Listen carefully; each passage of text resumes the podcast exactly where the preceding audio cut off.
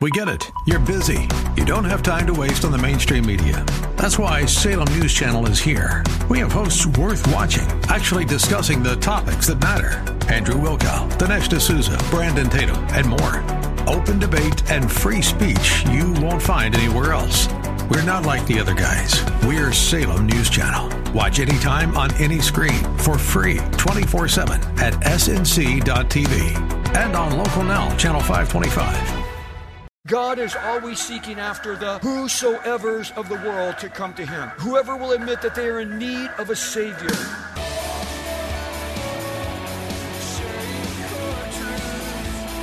Welcome to Core Truth Radio, a radio ministry of Core Church Los Angeles with pastor and Bible teacher Steve Wilburn. Pastor Steve will be teaching the Word of God with truth from the Bible. For more information, go to corechurchla.org. That's corechurchla.org. Now here's Pastor Steve with today's Core Truth. We're going to find our text in Exodus chapter 2, and I entitled this message, Turning the Page. Have you ever wanted to just turn the page in your life? It's where you wanted to just open up a new chapter, maybe tired of the chapter that you're in. Well, of course you have. We all have. It's like leaving elementary school to go to junior high and then moving on to high school and, and then graduating. You, you close that chapter and you're opening up a new page. Some went on to college. You know, they're all new pages of life that are filled with, again, new chapters. That's just how life works, obviously. It's page by page, chapter by chapter. But in all of that, one of those chapters is starting a career, right? We had to get out of school, we started a career, an occupation. It's the way that we make a living. I've had many careers in my life, starting in the motorcycle industry as a young man. That was fun for me. I set up new motorcycles out of the crates. I, I got to work on and, and ride everything that was sold. Then I started racing motorcycles, got into flat track and TT, and then I advanced in that Honda motorcycle dealership as I worked up to the assistant parts manager. Woo ha! Only one problem with that it wasn't making enough money for me, so I wanted to make more money in something else. So my desire was to get a job in construction. And the Lord opened that new chapter for me. So I turned into that new page. I started laying linoleum floors for a living. Then that graduated to laying hardwood floors. Then another groundbreaking thing happened in my life. I got married. Yes, that was a new chapter for sure. From being single to being in a committed relationship. Then we started a family. We have four kids, as many of you know. That's given us 10 grandchildren. Yes, in life, I've turned many pages, you could say, with many different careers, from managing equipment sales in the equipment industry to being in full time ministry that, as you can imagine, has consumed many chapters through many seasons of life. From great seasons filled with total blessings to very hard and difficult seasons that were filled with struggle and, and strain. You know, uh, times that where my wife and I wondered, you know, why did we have to go through the certain chapters in our life? You know, why did certain things happen to us in different seasons?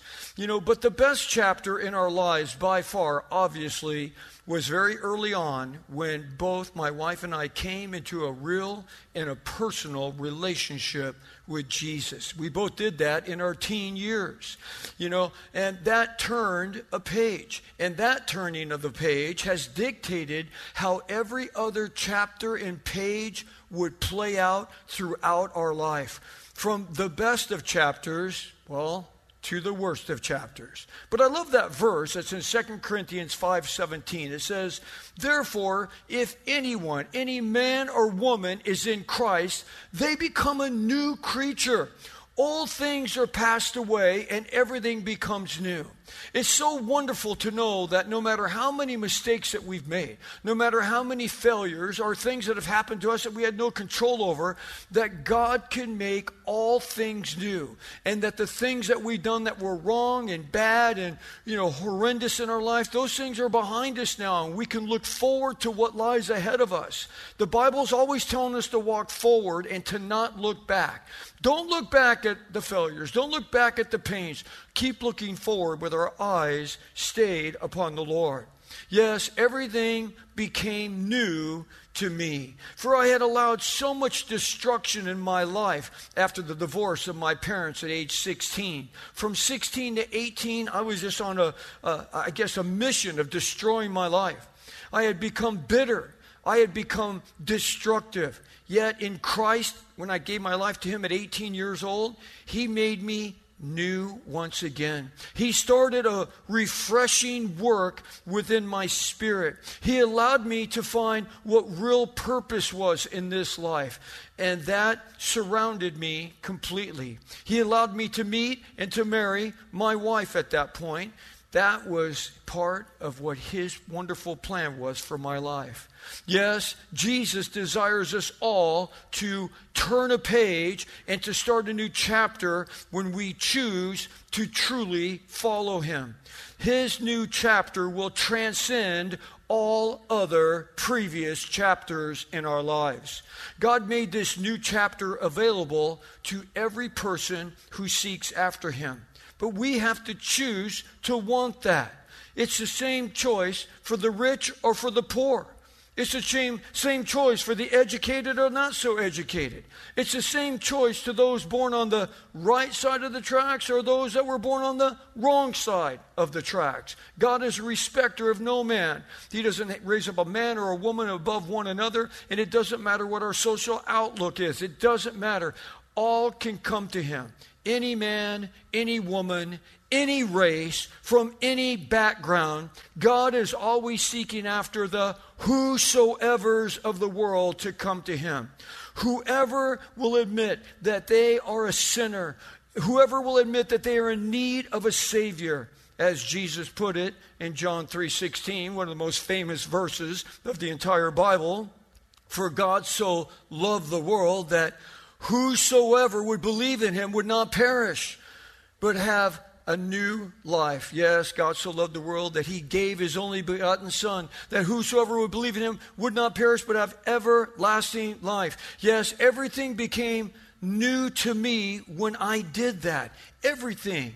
Yes, Jesus came into the world to save sinners just like me, to redeem our lives of all of those who repent from their past from their failures, from their crimes, from all of their wrongdoings. Yes, now we can have a new lease on life. We can turn a new page. We can start a new chapter in life and start experiencing a new standard of living with a new zeal for life. Even for those that have followed the Lord that have somewhat fallen away from that, they can come back.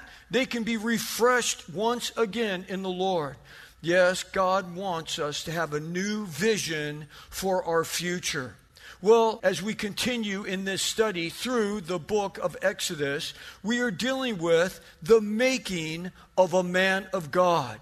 For every life under the sun, our God has a great purpose for.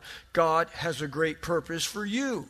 God has a great purpose for me. And there's no one that's ever took the breath of life or has their heart beating in their chest with no batteries that God hasn't desired to use in some capacity. I wonder what the eternal God of heaven, the creator of everything seen and unseen, the creator has, I wonder what he's purposed for you personally. What plans are objective? What occasion and reason, what point and plan has God desired for you to fulfill? You might think, I don't think He has anything. Well, no, well, you're wrong. He has something for each and every one of us. For we are all just one step away from obedience, of falling in line with what God wants for us. We're only one step away from that. It's just called obedience. Will you follow me? Will you come to church? You know, will you start learning more about me? Will you spend time in my word every day? Will you open the book? Will you talk to me? See, it's only one step of obedience from God's next chapter for your life. And so it was for this man that we're looking at here in Exodus named Moses, who killed an Egyptian who was beating a fellow Hebrew. So he stepped in and he was going to save the day, but he killed that man. And as you remember, Moses, he was raised by Pharaoh's daughter. He was raised in all the splendor, you could say, of Egypt. Moses was, as the Bible tells us, highly educated. The Bible tells us he was a man of power and of deeds. Yet Moses came to a crossroads in his life. He came to a fork in the road, you could say. He had to make a decision. Moses knew that he wasn't born an Egyptian, but rather that he was born of a Hebrew. And it must have not just gnawed on his heart on the inside. He tried to deny it, I'm sure, for many years. He tried to deny his true identity. He it must have just driven him absolutely bonkers, you know, trying to be the best that he could be, being raised as the prince in Egypt. Yet there came a day when Moses could no longer deny who he really was inside. It certainly didn't happen overnight. Actually, it took about 40 years. That's a long time. 40 years of internal struggle inside. Any of you have ever had that internal struggle on just whatever subject it could be? It just never leaves you. You know, you wake up with it, you go to bed with it. You can, yes, you can, you know, get your mind occupied on something else. You can go to Disneyland for the day and not think about it, but then you come back. Oh no, there it is again. You go on vacation for a week, you don't think about it, you come back. Oh, there it is again. Yes, Moses had four decades of struggle, four decades of denial, four decades of fighting this internal battle. But then it finally was over. It happened the Bible records his decision in Hebrews chapter 11, verse 24. It says, And by faith, Moses, when he had grown up, he refused to be called the son of Pharaoh's daughter choosing rather to endure ill treatment with the people of God than to enjoy the passing pleasures of sin. Wow. I wonder if you've got to that point where you just are sick and tired of sick and tired of being of the old life. Because sometimes we come to Christ and then we have one foot in Jesus. Oh, yes, He's my Savior. I love the Lord. He's forgiving me my past. But we still got the other foot in the world. I kind of liked Woohoo, La Vida Loca. And we like the little, little hoo hoo that we get from the things of the past and the things of the world. And we don't fully give up those things that have been vices to us in our life. So we end up with just enough of the world to be unhappy in the Lord and too much of the Lord to be happy in the world. What a miserable place to be. That's where it seems like Moses was until he finally just says, Enough. I'm not going to go with the passing pleasures of this rich lifestyle anymore. I'm going to deny all that and pick up to who I really am. I am a Hebrew. Yes, after Moses killed the Egyptian, you know, Pharaoh tried to kill Moses. But Moses escaped to the desert. This, again, turned a page, starting another chapter in his life, as Moses unknowingly enrolled in UBSD. That, of course, is the University of the Backside of the Desert. Well, we'll pick up reading in verse 16. And it says, Now the priest of Midian had seven daughters, and they came to draw water filled uh, and filled the troughs to water their father's flock. Then the shepherds came and drove them away. So this would happen all the time. The women here, because this guy didn't have any sons, you know, the women were taking care of the flocks, and the other shepherds from the surrounding areas would come and drive these women away. But Moses stood up and helped them and watered their flock. And when they came to uh, Reuel, their father, he said, Why have you come back so soon today? Because Usually you're there all day because the other shepherds drive you away. Okay, verse 19. So they said, An Egyptian delivered us from the hand of the shepherds. And what is more, he even drew the water for us and watered the flock. And their dad said to his daughters, More, uh, you know, uh, where is he then? Well, where is this Egyptian that did all of this? Why is it that you have left the man behind? Invite him to have something to eat. Why didn't you invite him to dinner? What's wrong with you girls? You know, didn't I raise you better than that? No, he didn't say that. I'm saying that. Okay, verse 21. Moses was willing to dwell with the man, and he gave his daughter Zipporah to Moses. And she gave birth to a son, and he named him Gershom, for he said, I have been a sojourner in a foreign land. Well, we'll stop there for a moment. Well, here in verse 15, you know, right before where we started to read, it said that Moses had fled to the land of Midian. Okay, now, who were these Midianites? Well, if we go back to Genesis chapter 23, we're told that Abraham's wife Sarah had passed away, as you know. Uh, then in Genesis 25, Abraham married again. He married a woman named Keturah and they had several children together. Now, as you know, there are several times in the Bible when we're reading that there is just a host of names. So they'll just go down this name and that name and whatever, giving us what seems like endless genealogies. And as and many times, you know, we'll just start, you know, reading, we kind of skip through these names, we'll get to the end of them thinking, gee, here I am trying to read my Bible today, get a little devotion in and I'm reading all these names, you're thinking, what a royal waste of time that was. Well, not necessarily. The reason that God keeps meticulous, I should say, track of all these names in the Bible is because God keeps a historical account of humanity. And he keeps it down through each generation, all the way back to Adam and Eve. There is no other book of antiquity that does this. So, everything that man has ever recorded, no one keeps track of the generations of man like God does in the Bible. That's why we're able to trace the exact bloodline from Adam and Eve through their son Seth all the way down through Enoch, through Methuselah, who, by the way, was the oldest man in the Bible. He lived to be 969 years old. And an interesting note on Methuselah uh, his name means, when I die, judgment will come. The ladies are going through the book of Genesis. My wife just did a wonderful study on this just last Tuesday. But it says Methuselah's name means when I die, judgment will come. So guess whose grandson Methuselah had? Well, his grandson was Noah. Noah that built Noah's ark, obviously. And when Methuselah died, because his name was When I Die, Judgment Will Come, that's when the great flood happened and it all rained. So if you can imagine when Noah was done building the ark, they lived a lot longer back then, obviously. It took 100 years for Noah to build the ark.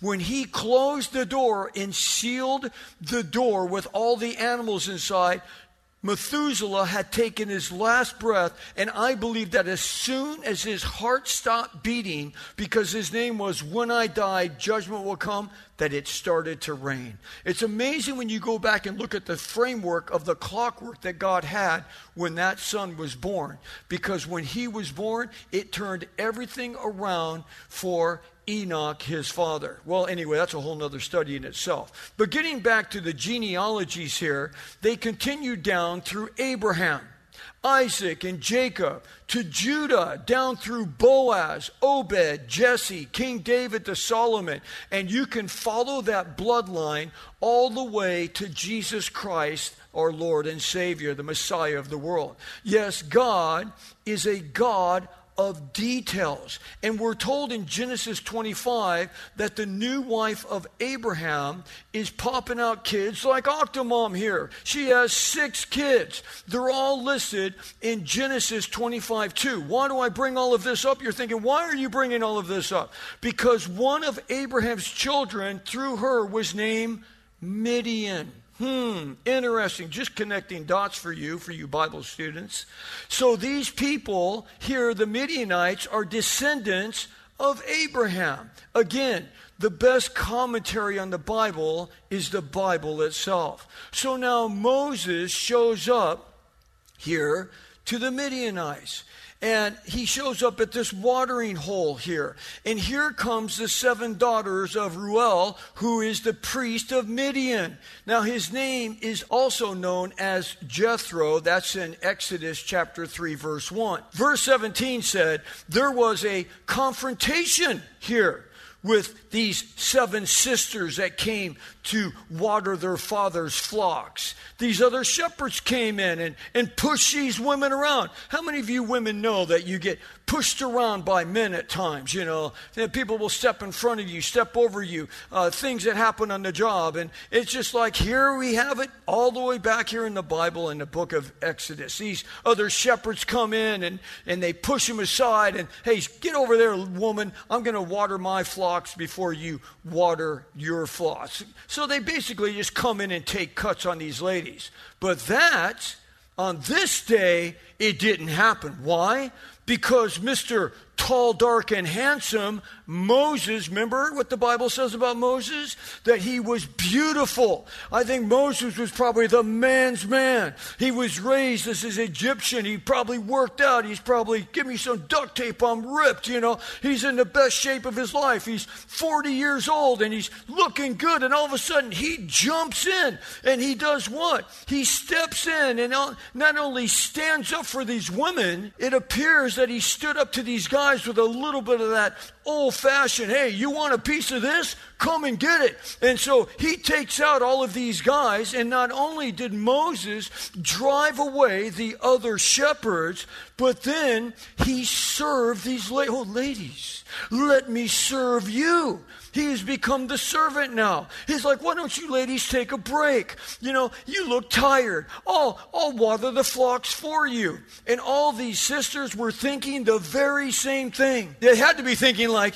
huh, Mr. Tall, Dark, and Handsome comes in and saves the women here. But they returned home and they told their father everything that happened. They were probably like, Dad, you're not going to believe it. This Egyptian, boom, jumps in, bam, bam, takes out these other guys that have been taking advantage of us all this time. He lays them all out. And then what does he do? He serves us. He told us to sit down, ladies, take a nap, have a little bit of rest. Let me serve you and water your flocks for you wow, it's like, oh my goodness, you know. Well, the dad just says, well, well, where is he? Well, we left him back at the water hole. What's wrong with you girls? Why didn't you invite him to dinner? Well, at this point, the Bible blows through a very large period of time here with very little information given to us.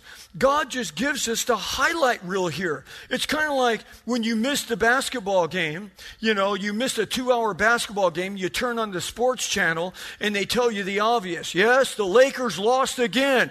Oh, they're killing me. Okay, but anyway, that's a whole other story. Well, in the same way, we're just given the facts here. Moses went to dinner he decides to live in the land of Midian with his family. Well, the dad gives one of the daughters to Moses, and her name was Zipporah. And she has a son in verse 22. I mean, do you see how time is just blowing by here? And Moses names him Gershom, which means a stranger here, for Moses felt like a fish out of water. I mean, imagine for a moment Moses was raised in Egypt. Egypt was a world governing empire. It was the center of knowledge at this time.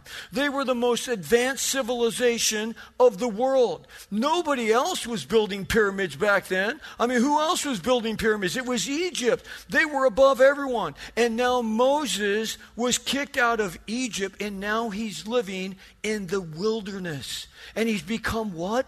A sheep herder? The lowest form of work, I'm sure, you know, his standard of living was nothing like what he was used to before in Egypt. He's living in a tent now. And it's like everything was being served to him before. Now he's the servant. Yes, the man who was mighty in words and deeds was now tending stubborn sheep. But little did Moses know. Little did Moses understand. Little did Moses comprehend that this training on becoming a servant was all in the will of God. He was being trained to now serve others instead of being served himself. For God was going to raise up Moses to lead a stubborn people. Thanks for joining us for Core Truth Radio. You've been listening to Pastor and Bible teacher Steve Wilburn of Core Church Los Angeles. If you'd like to hear more messages by Pastor Steve, download the Core Church Los Angeles free app. Core Truth is sponsored by and is a listener supported outreach of Core Church LA. If you've been blessed by this program, consider supporting our radio ministry by texting Core Church LA, all one word, to 77977. You can also give via our app and online at corechurchla.org. Or you can mail your support to P.O. Box 34789, Los Angeles, California 90034.